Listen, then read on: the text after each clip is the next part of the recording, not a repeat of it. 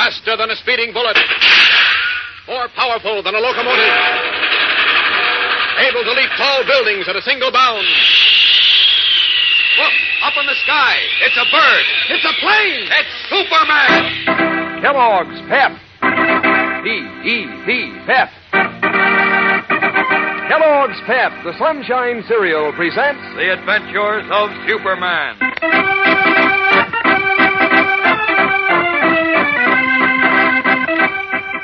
Today, Superman and Batman, still baffled by mysterious notes and telephone calls from a man who has been authoritatively pronounced dead and buried, discover a more immediate danger.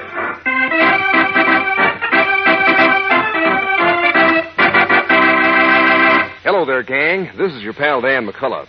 You know, the busier you are at school, the smarter it is to go in for a real bang up breakfast. Because uh, if you don't eat right in the morning, how could you have fun at your work and, and take in more fun besides? So tomorrow morning, just get next to a bowl of Kellogg's Pep, the Sunshine cereal. See how those crisp, tender flakes of whole wheat tickle your taste. Put you in a mood to eat hearty. Take in that sunny, catchy Pep flavor, all golden toasted. Why, you'll say Pep's one prize dish. Or you might say Pep's a 49 prize dish, because there are 49 different prizes you can get in packages of Pep. One in every single package. For instance, uh, you can collect seven exciting colored cardboard models of fighting planes, easy and fun to assemble. And you can collect a, get a great new series of 24 bird pictures, each with a full description on the reverse side to, to help you recognize these birds every time. And then there are those 18 bright colored comic buttons, each with a famous comic strip character to pin on your beanie cap or your jacket. So get busy collecting all three kinds of those wonderful prizes. Ask Mom to get you a package of Kellogg's Pep next time she goes shopping. Now, the adventures of Superman. Called upon for help by his good friend Batman, the Man of Steel has found himself faced with a baffling mystery woven about a series of anonymous notes and phone calls, all threatening the life of Robin, youthful companion of Batman. The handwriting in the notes and the voice of the caller were both definitely and unmistakably identified as those of Eric Larson, a man who had been sent to prison by Batman for practicing extortion on Robin's late parents. Yet prison records showed that Larson had died a convict two weeks before the threatening notes and phone calls had begun. As Clark Kent and Bruce Wayne, Superman and Batman visited the state prison, where they were shown Larson's grave. Then, when Kent, employing his X ray vision, announced that the grave contained an empty coffin, the warden ordered it dug up. As the coffin lid was opened to prove Kent was right, both Wayne and the warden began gasping for breath, and a moment later lost consciousness. As we continue now in the dark prison cemetery, Kent is quickly resuming his identity as Superman. Listen. Wonder what made them both choke and pass out like that. Unless. Great Scott, of course. That odor from the open coffin, like a bittersweet perfume. Better get them upstairs where the air's clean and clear. Under my arms with them. There we are. Now, up, up, and away!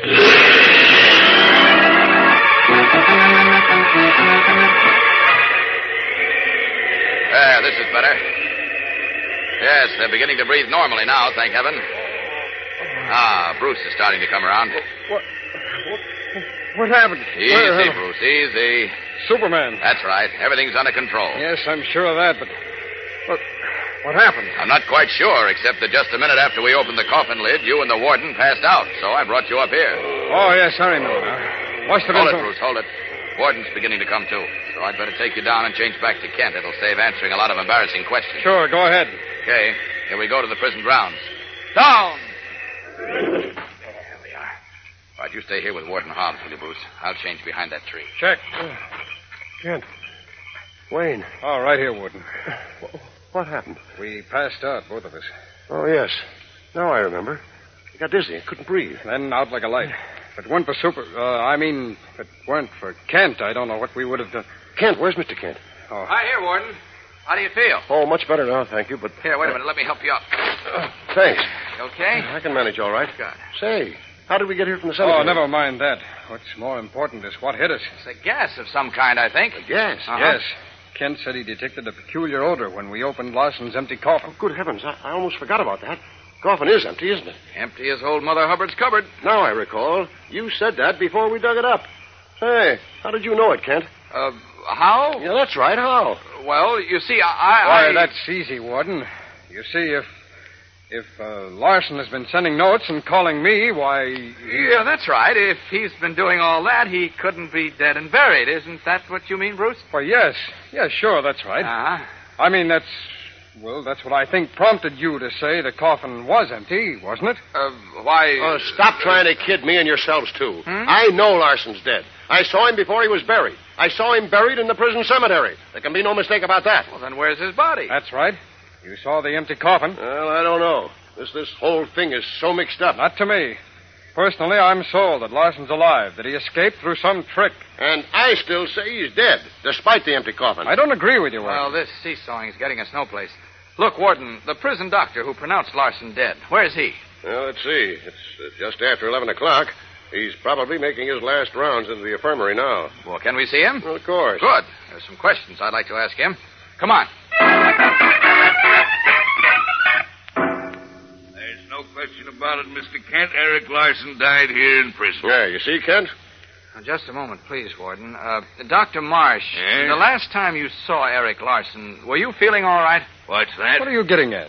Just a minute, Bruce. I asked, were you feeling entirely well, Doctor? Of course I was. Why do you One other question, Doctor. When you examined Larson, did you notice any uh, unusual odor in the room? Oh, now I see what you're getting Uh, why, no, not that I remember. Why? What are you driving at, Mr. Kent? Well, maybe something, maybe nothing. How about the undertaker who handled Larson's body, Warden? He was buried from here. Oh, I see. Now, I can't waste any more time on your ridiculous notions. As far as I'm concerned, Larson is dead. And my only responsibility is to contact the police to investigate the disappearance of his body. You're quite right. Thank you for your time and trouble, Warden. Thank you, too, Dr. Marsh. You're welcome. Let's go, Bruce.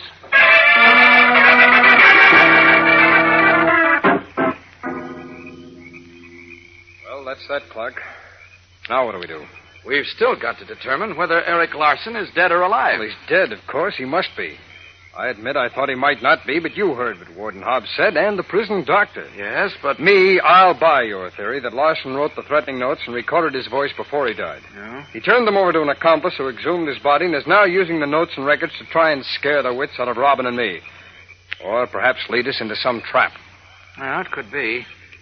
Still think it's a good possibility, but what puzzles me now is that curious odor that came out of the coffin and knocked out you and Warden Hobbs. What is it? Who put it there? Yes, that is a puzzler. But I don't see what it has to do with whether Larson is dead or alive. Well, it just might have everything to do with it. How do you mean?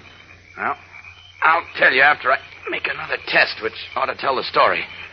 I'll just strip down to my Superman costume and we'll zip back to your house and have another listen to that record of your conversation with your mysterious caller. Okay. There we are. All set. You ready? Anytime you are. And up with you. Right. Here we go. Up and away!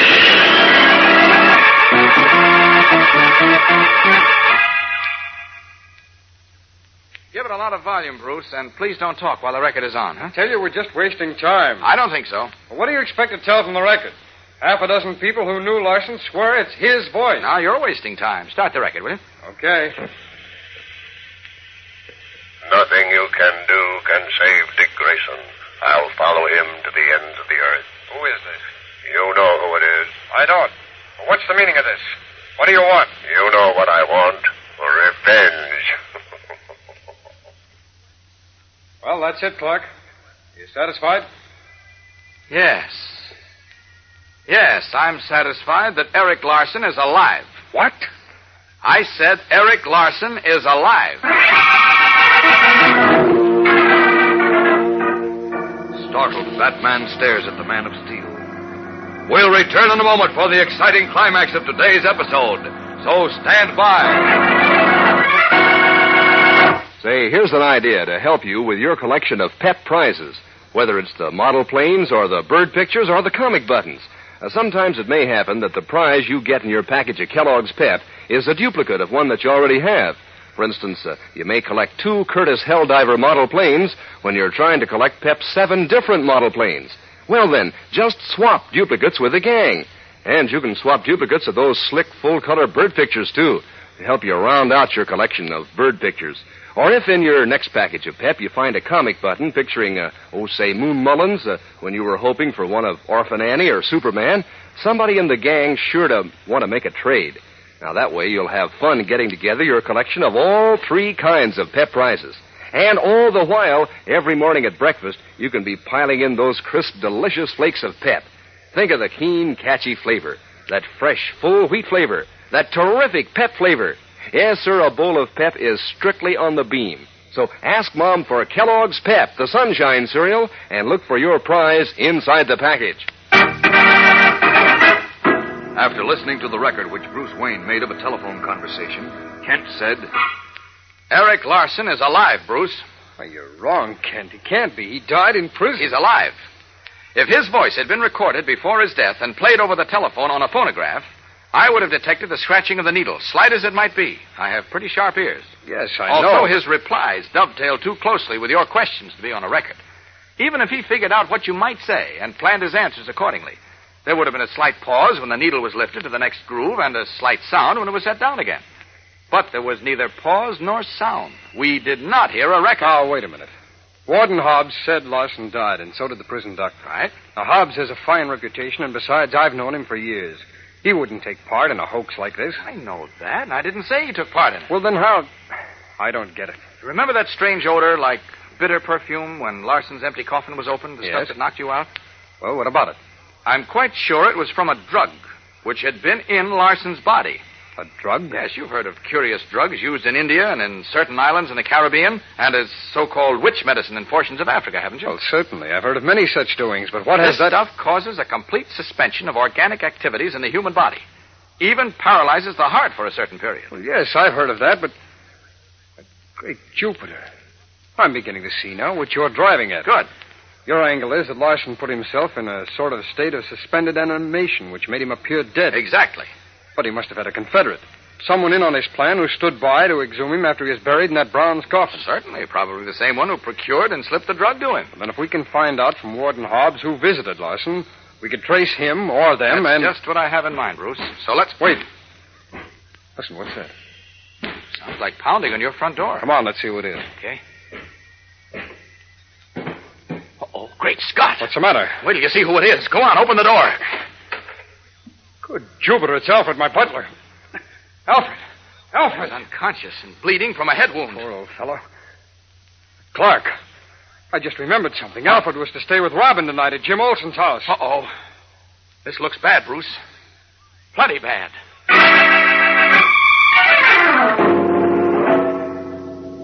Their faces drained of color, Clark Kent and Bruce Wayne stared at each other over the unconscious form of Alfred, Batman's trusted butler. Each of them fearful of expressing the worried thoughts that race through his mind. What has happened? Does Alfred's condition indicate that Jim Olsen and Robin have fallen into danger? Perhaps even into the hands of Eric Larson, who, according to Superman, is still very much alive? We'll know more tomorrow, gang. So don't fail to be with us again. Same time, same station. And remember, for breakfast, it's Kellogg's Pep. For excitement, the adventures of Superman. Superman is a copyrighted feature appearing in Superman DC comic magazines and is brought to you Monday through Friday at the same time by Kellogg's Pep, the Sunshine Cereal.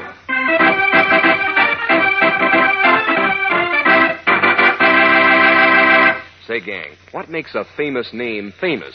Well, Kellogg is famous as the greatest name in cereals. And one reason is Kellogg's shredded wheat. Those are the plump, tender biscuits made to fit your breakfast bowl. Fifteen. Fifteen of them in every package. Each biscuit toasted just right and full up with natural nut sweet flavor. Mom knows Kellogg's shredded wheat is good for you, too. This is whole wheat. So remember Kellogg, gang. Ask Mom for Kellogg's shredded wheat. And be sure to be with us on Monday for the thrilling adventures of Superman. This is the Mutual Broadcasting System. Welcome back. Well, we have a story uh, where Batman is not absolutely in command of and on top of everything, which I guess is a reminder that it wasn't written in the modern day. Even if Batman's not particularly effective, it's good to have somebody who Superman can uh, talk with who knows his secret identity. And overall, I really do think this is so, far starting out to be uh, a good mystery and quite a bit of fun. So we'll see what happens uh, next week. Join us uh, again for The Dead Voice. In the meantime, send your comments to adam at adamsweb.us. Be sure and rate the show on iTunes and pick up your copy of Tales of the Dim Knight. Uh, from Boise, Idaho, this is your host, Adam Graham, signing off.